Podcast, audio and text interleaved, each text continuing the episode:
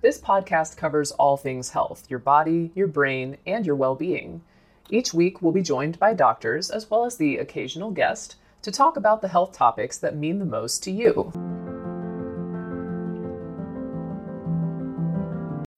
When you need mealtime inspiration, it's worth shopping Kroger, where you'll find over 30,000 mouthwatering choices that excite your inner foodie. And no matter what tasty choice you make, you'll enjoy our everyday low prices, plus extra ways to save, like digital coupons worth over $600 each week. You can also save up to $1 off per gallon at the pump with fuel points. More savings and more inspiring flavors make shopping Kroger worth it every time. Kroger, fresh for everyone. Fuel restrictions apply.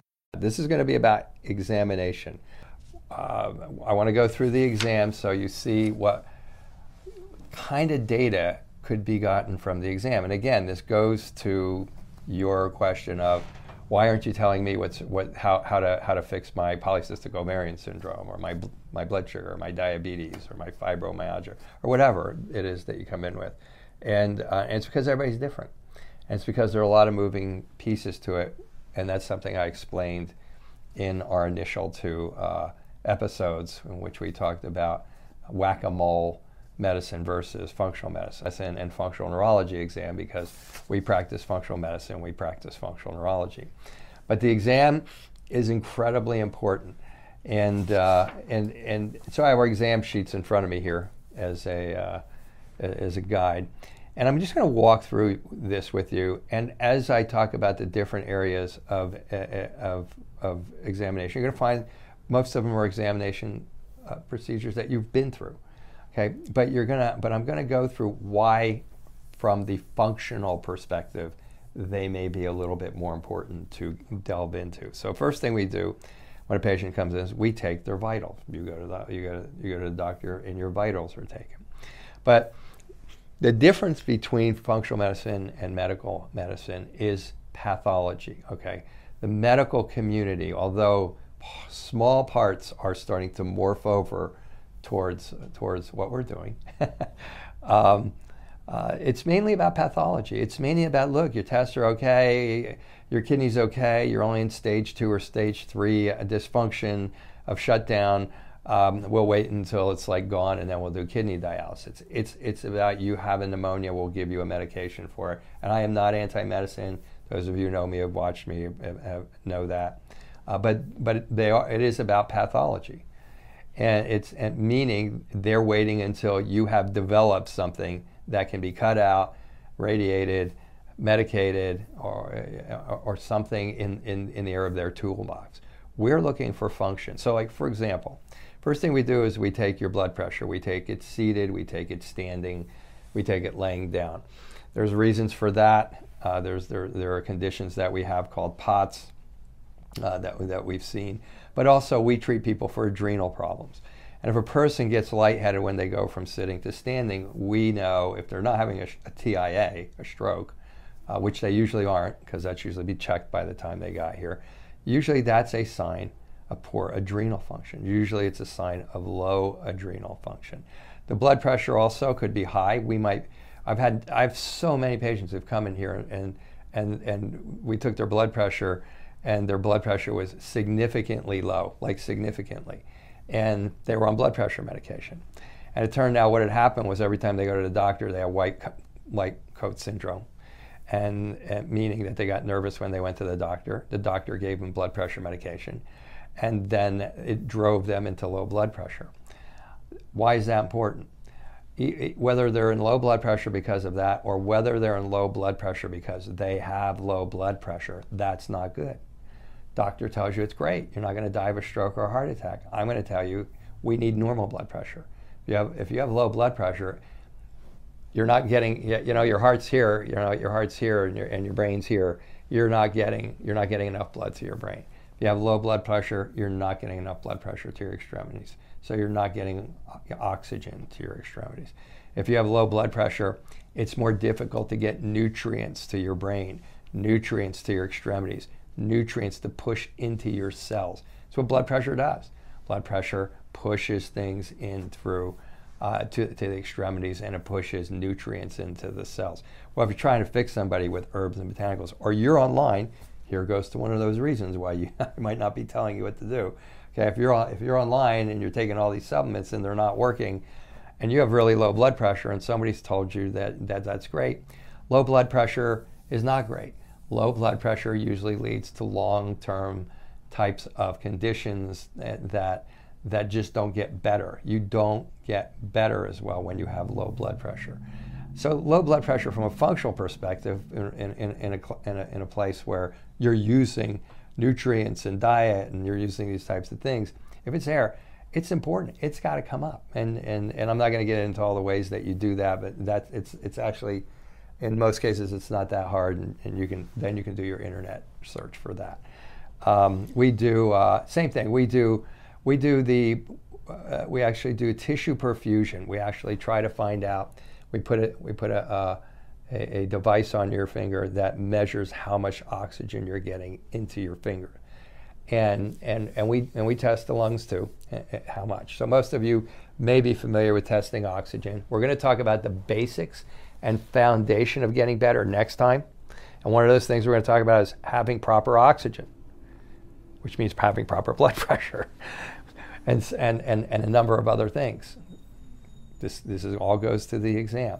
So if we find out that your tissue perfusion into your fingers and your toes is not good, we immediately start looking towards um, the fact that if this is something a patient decides to do or we decide to extend care to, we're gonna have to we're gonna have to get we're gonna have to get blood into those extremities because I have news for you. If you're not getting blood into your extremities, you're you're probably not getting it to your brain, and you're probably not getting it to your intestines.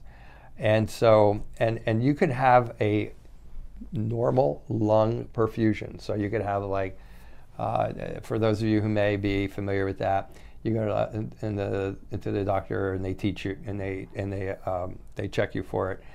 And, and it, they'll say, oh, it's 93%, and that's great. Uh, and nine, anything above 90% of, of oxygen perfusion into your lungs, a capacity into your lungs is, is good. We like to see it at 98%. Functionally, that's what makes everything work better. That's what makes people get better. That's more oxygen. That's what makes nutrients work better. Okay. Most of our patients are, are in and around, uh, you know, the 90s. Most of them are good. Some of them come in, they're not. But then we look at their tissue perfusion. Is it getting from the lungs to your extremities?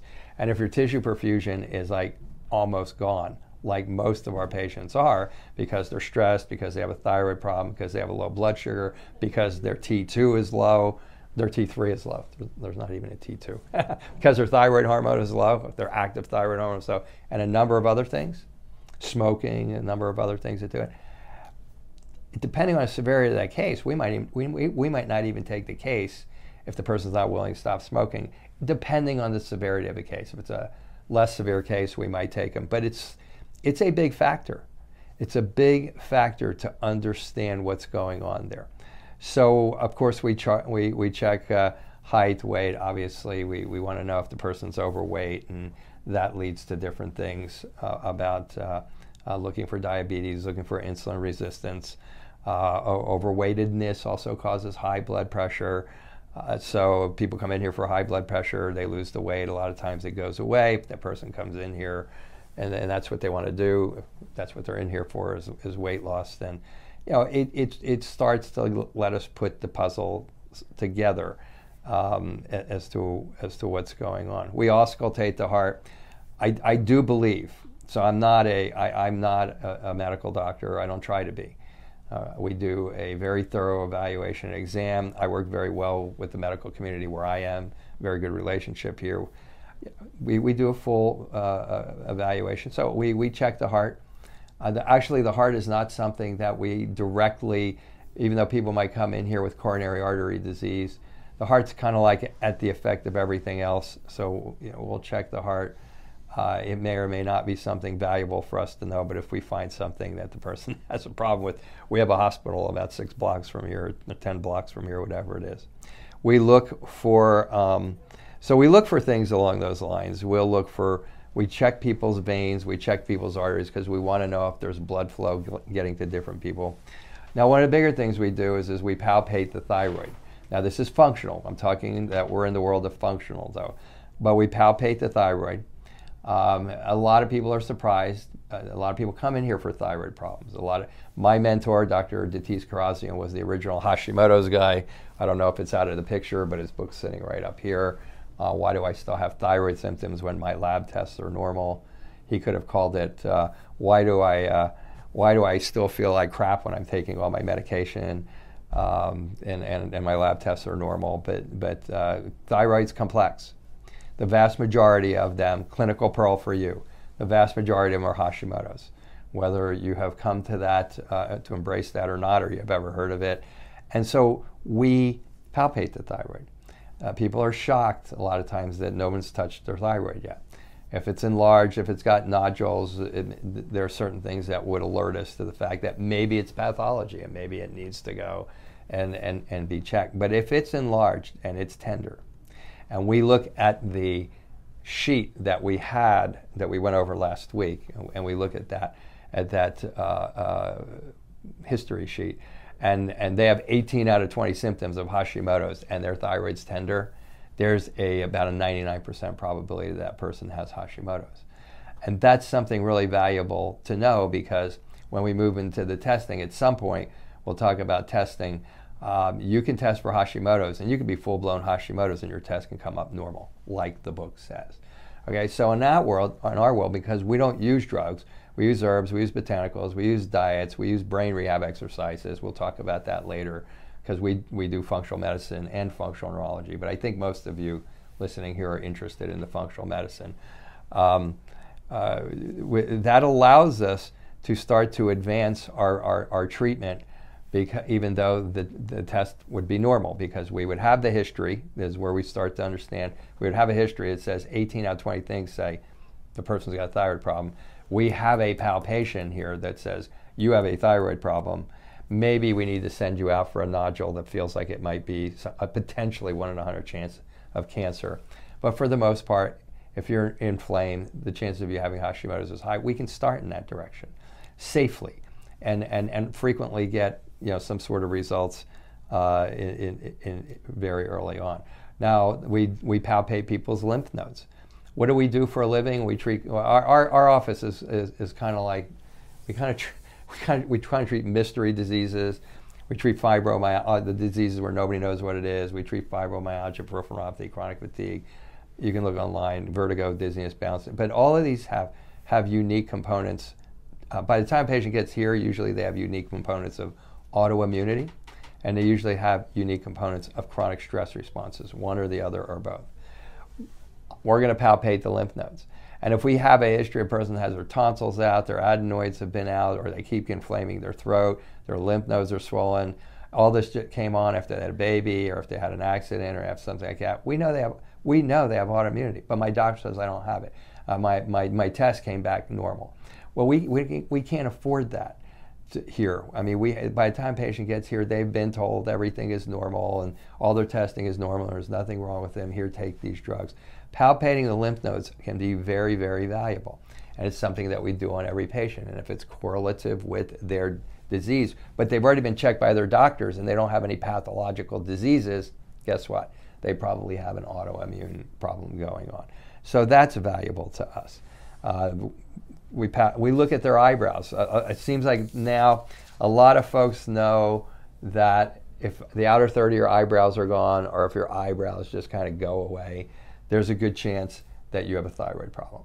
It's a, it's a very cardinal sign of thyroid. Uh, and it used to be considered a cardinal sign of hypothyroid, and it still is. But the statistics are that if you've been diagnosed with hypothyroid, there's about a depending on who you're following, there's an 85 to a 95% chance you have Hashimoto's. And so, again, this is diagnosis. You have a person sitting in front of you, you know what the research says, you've got the history, you've got the exam. You should be able to come up with those three differential diagnoses still today, even though we have all these wonderful things to confirm. Um, you should be able to come up with those differential diagnoses for the functional medicine patient so that you can delve into their case with a with an organized approach and organized understanding the probability of what's going on with them and know more or less precisely what testing you should do. that not having standardized testing. This helps us to do that. We auscultate the, uh, we inspect the abdomen, we inspect it for, for to see if there's any surgeries there. We ask about surgeries. Um, stretch marks, uh, I'm not sure if you're aware of this, but stretch marks frequently indicate autoimmunity. Uh, there are women who get stretch marks, and there are women who don't get stretch marks. There are guys who get stretch marks when they lose a lot of weight. Uh, but basically, this goes to the patient who has had surgeries. They get a surgery, and then like a year later, they have scar tissue, and then the scar tissue comes back, and they have to keep getting it cleaned out. It's similar to what happens with those stretch marks. So if we see those stretch marks, again, right then and there, we're thinking, okay, we may have autoimmunity here. So this is, uh, hopefully, this is kind of a new understanding to you because a lot of people come in here and they're they're confused, rightfully so, about autoimmunity because autoimmunity is confusing. That it's, it's, it's what has complicated our life here over the last probably 30 years. And, and, it's, and it's something that the testing is still in its infancy. It's, we, everybody comes in here and says, well, it was, it was, my test, my rheumatoid arthritis test was normal, but then it wasn't. But that was normal, but then it wasn't. My lupus test was, I have all the signs, but my lupus test, look, if you have the signs, and and and and you have the symptoms and you have and, and you're and you're having the rash and you're having all those things you have it. But doctors will be hesitant to diagnose you with it. And thus if they won't diagnose you with it they're not going to hit you with a bunch of steroids because they're going to be afraid if they make a mistake they're going to get sued. So the so so in functional medicine we're not going to do anything that's going to hurt anybody. We can take those steps forward so we inspect the abdomen we auscultate the abdomen and the and what I mean is we hear, we listen to the abdomen and, and basically in the end we're looking for we're looking for the churning, the gurgling sounds. We're we're listening to see if they're there or not.